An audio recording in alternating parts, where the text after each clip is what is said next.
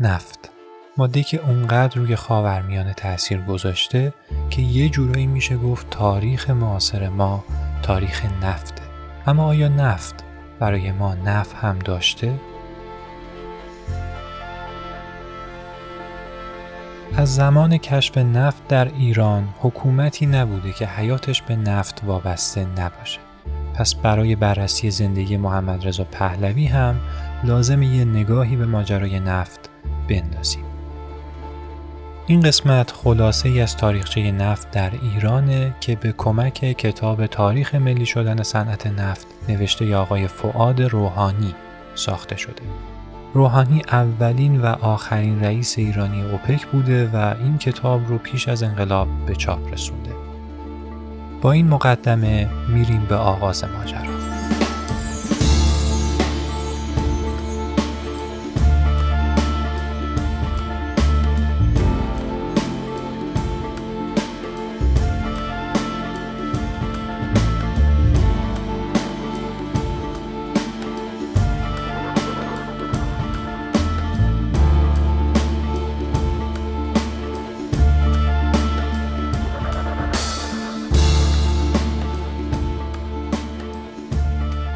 تاریخچه نفت در ایران یه خورده کمدیه منتها از نوع سیاهش نفت خیلی قبلتر از اونچه که فکرش رو بکنید توی ایران کشف شد آقای هرودوت مورخ یونانی که از غذا پدر تاریخ هم هست در نوشته هاش آورده که ایرانی ها در زمان هخامنشیان از منطقی در حوالی شهر باستانی شوش نفت به دست می آوردن.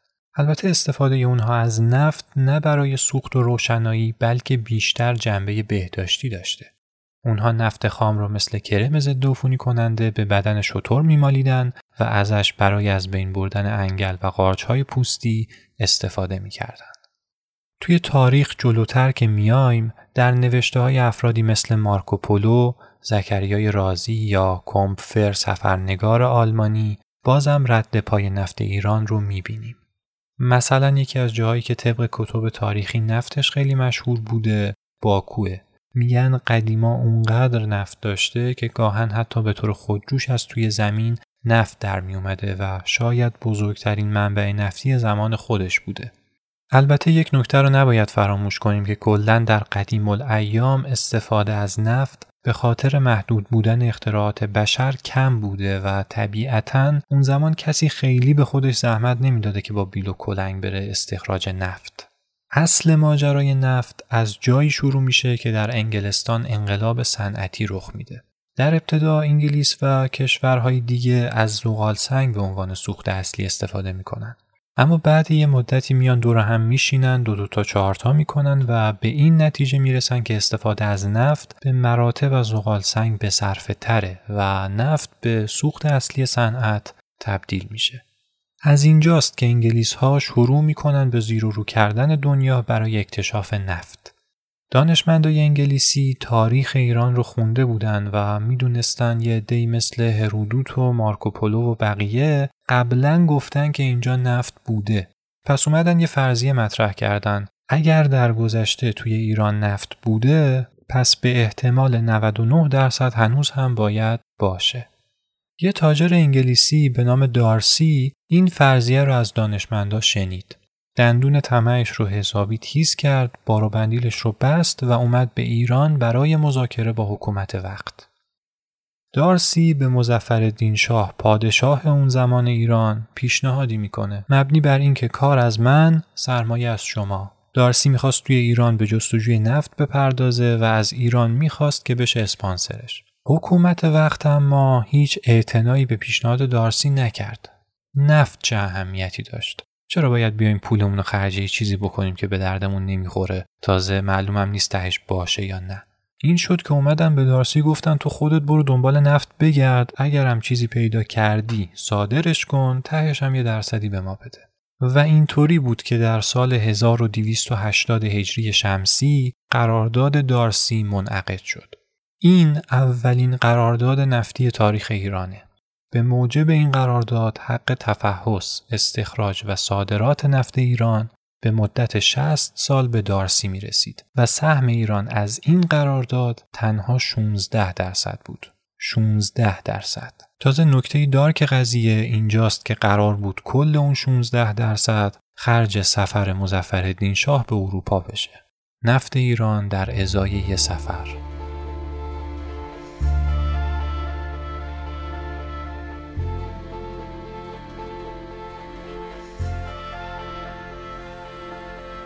دارسی شروع کرد با سرمایه شخصیش توی ایران دنبال نفت گشتن. برخلاف انتظار جستجوی نفت در ایران زیاد امیدوار کننده نبود. دارسی دو سال دنبال نفت گشت اما تقریبا هیچ چیز به درد بخوری نتونست پیدا کنه. زمانی که سرمایه دارسی داشت کم کم ته می کشید، تصمیم گرفت بره و امتیاز نفتی که داره رو به مزایده بذاره و به یک کشور دیگه یا یه شرکت دیگه بفروشه. انگلیس ها که از این ماجرا با خبر شدن سراغ دارسی رفتن و بهش گفتن حیف این امتیاز دست غریبا بیفته. ما میایم ازت حمایت مالی می‌کنیم تو هم به جستجوت ادامه بده. اگر که چیزی پیدا کردی خودمون امتیاز رو ازت می‌خریم. اگرم پیدا نکردی که نوش جونت برو زندگی تو بکن. و آقای دارسی به کمک انگلیسا دوباره شروع می‌کنه به جستجوی نفت. متاسفانه یا خوشبختانه در آخرین روزهای جستجو دارسی در منطقه مسجد سلیمان به نفت می‌رسه و اولین چاه نفت خاورمیانه رسما تأسیس میشه.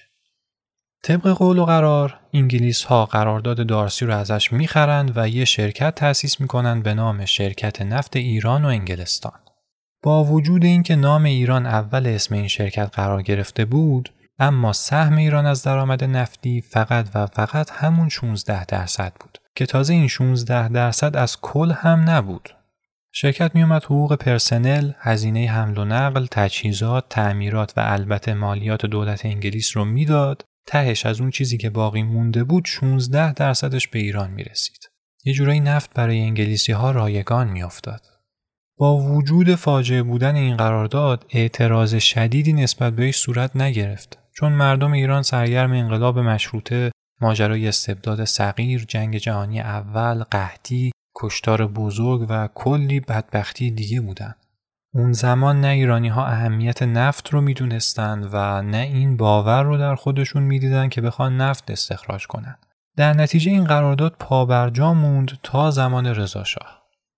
در دوران رضاشاه کمی شرایط آرومتر شد. کشور به یه ثبات نسبی رسید و حالا فرصت بود تا در مورد نفت یه فکری بشه. رضا شاه وزیر دربار خودش عبدالحسین تیمورتاش رو نزد انگلیس ها فرستاد تا با اونها درباره اصلاح قرارداد دارسی مذاکره کنه. طبق انتظار انگلیس ها از موضع خودشون کوتاه نیومدن و با وجود هفت دور مذاکره نهایتا توافقی بین ایران و انگلیس صورت نگرفت. این شد که رضا تصمیم گرفت قرارداد رو یک طرفه فسخ کنه.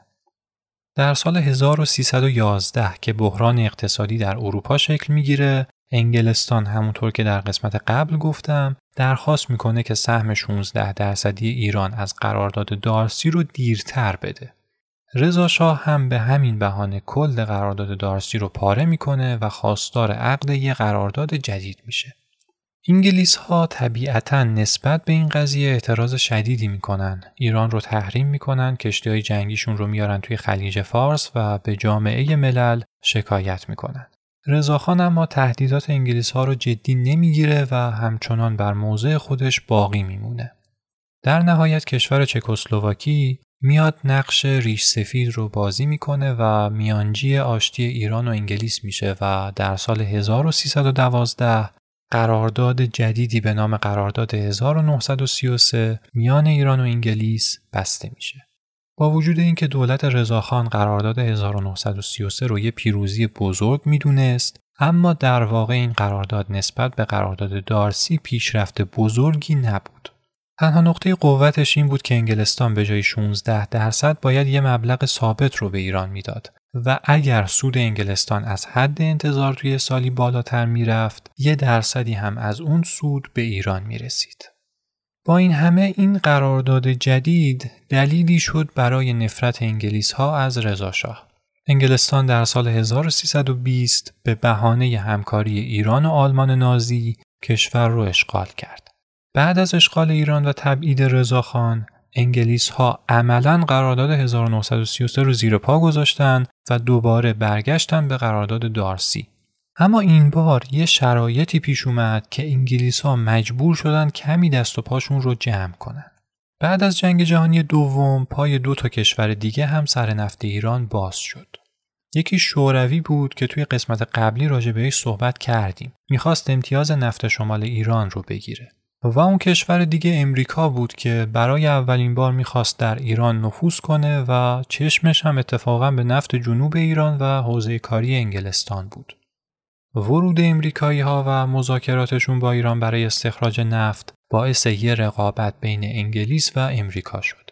امریکایی ها پیشنهاد قراردادهای نفتی بهتری می‌دادند و انگلیس ها هم از اون طرف مجبور بودن یک کمی از موضع خودشون کوتاه بیان تا مبادا ایران انگلیس رو ول کنه و بره سراغ امریکا. پس اینجا یه مثلث رقابتی شکل گرفت بین شوروی، انگلیس و امریکا. رقابت این سه تا کشور با هم به عده‌ای در ایران فرصت داد که بیان و یه فکری به حال اوضاع بکنن. یه آقایی به نام دکتر حسین فاطمی که نماینده مجلس بود پیشنهاد طرحی رو کرد. اینکه نفت ایران بیاد و ملی بشه. یعنی چی؟ یعنی اینکه دیگه خبری از مالکیت خصوصی نباشه و درآمد نفتی تماما به دولت ایران برسه. دولت هم تمام درآمد رو خرج منافع ایران بکنه. این طرح البته ابداع حسین فاطمی نبود چون قبلا در کشور مکزیک هم این اتفاق افتاده بود و اونها تونسته بودن نفتشون رو ملی کنن. اما یه تفاوتی میان ایران و مکزیک وجود داشت. در مکزیک تنها امریکا بود که به دنبال استفاده از نفت اونها بود. اما در ایران سه کشور شوروی، انگلیس و امریکا مثل لاشخور بالای سر ایران بودند و به دنبال منافع خودشون و شرایط به مراتب سختتر بود. با وجود تهدید این ستا کشور اما محمد مصدق دوست نزدیک حسین فاطمی پیشنهاد این طرح رو در مجلس اعلام می‌کنه و یه سازمانی شکل می‌گیره اون زمان به نام جبهه ملی ایران. این اسم رو خوب به یاد داشته باشید چون نقش مهمی توی تاریخ معاصر ما ایفا کرده. جبهه ملی ایران چند تا هدف داشت که مهمترینش ملی کردن نفت و به طور کلی همه صنایع ایران بود. این سازمان اهداف دیگه هم داشت که اون اهداف هم خیلی مهم بودن اما در قسمت بعدی راجع بهش صحبت می‌کنیم. فعلا بریم سراغ فرایند ملی شدن صنعت نفت. برای تصویب لایحه ملی شدن نیاز به نظر مجلس بود. چون اگر یادتون باشه گفتم محمد رضا پهلوی در ابتدای سلطنتش قدرتی نداشت و مقامش تقریبا دکوری بود. جبهه ملی اکثریت مجلس رو دست خودش داشت و خب از این نظر شرایط مساعد بود. اعضای جبهه ملی به خاطر تحصیلات عالیه و روحیه تجدد طلبی که داشتند مورد حمایت دانشجویان و قشر روشنفکر جامعه بودند. اما عامه مردم رو باید چیکار می‌کردن؟ چطوری باید این ملی شدن رو به مردم می‌گفتن؟ چون مردم اولا اون زمان این چیزها رو نمیفهمیدن کما اینکه هنوز هم شاید نفهمن و دوما مردمی که به شدت سنتی بودن و مذهب در اونها نفوذ عجیبی داشت سخت بود که بیان و حرف چهار تا خارج رفته کروات زده را قبول کنند. پس اینجا نیاز بود که یه گروه دیگه بیاد و عامه مردم رو همراه جریان ملی شدن صنعت نفت بکنه. چه قشری؟ روحانیت. یه آقایی بود به نام ابوالقاسم کاشانی که ایشون از انگلیس ها نفرت شدیدی داشت. هم به دلایل شخصی و هم به خاطر دخالت اونها در سیاست ایران و عراق و به طور کلی کشورهای اسلامی. از اونجایی که لایحه ملی شدن نفت ضربه بسیار بزرگی به انگلیس ها بود، کاشانی اومد به تیم مصدق پیوست و به این لایحه مشروعیت بخشید. به طوری که اون زمان فتوا داد حمایت از ملی شدن صنعت نفت به منزله جهاد فی سبیل اللهه. در نهایت با همکاری جبهه ملی ایران یعنی مصدق و طرفدارانش و کاشانی قانون ملی شدن صنعت نفت به تصویب مجلس رسید. روی کاغذ ملی شدن صنعت نفت خیلی مشکل نبود. اما از قدیم یه اصلی وجود داشت اونم این که نگهداری یه چیز خیلی سختتر از به دست آوردنشه. چیزی که ایرانی ها در طول تاریخ زیاد بهش توجه نمی این اپیزود رو می‌خوام اینجا به پایان ببرم چون سرانجام نهزت رو همتون شنیدید. کودتای 28 مرداد و تبعید شدن مصدق. اما قبلا هم بهتون گفتم چرایی یک اتفاق به مراتب مهمتر از خود اون اتفاقه چرا کاشانی به مصدق خیانت می‌کنه؟ چرا آمریکا و انگلیسی که توی قسمت قبل گفتم قصد سرکوب محمد رضا رو داشتن و دائما می‌خواستن جلوی او رو بگیرن در آینده اومدن کنارش و حامیان اصلی شدن؟ و مهمتر از همه چرا همون مردمی که واسه ملی شدن نفت توی خیابونا ریختن و شعار دادن در نهایت برای سقوط مصدق شادی می‌کردن؟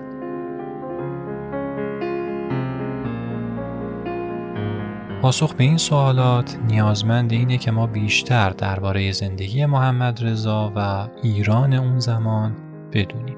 پس تا قسمت بعدی که درباره قدرت گرفتن محمد رضاست باید صبر کرد. ممنونم بابت توجهتون به این قسمت. اگر نقدی نظری دارید حتما به ما بگید. برای اطلاعات بیشتر هم می‌تونید کانال پست underline cast رو در تلگرام دنبال کنید. دوستتون دارم تا قسمت بعد خداحافظ.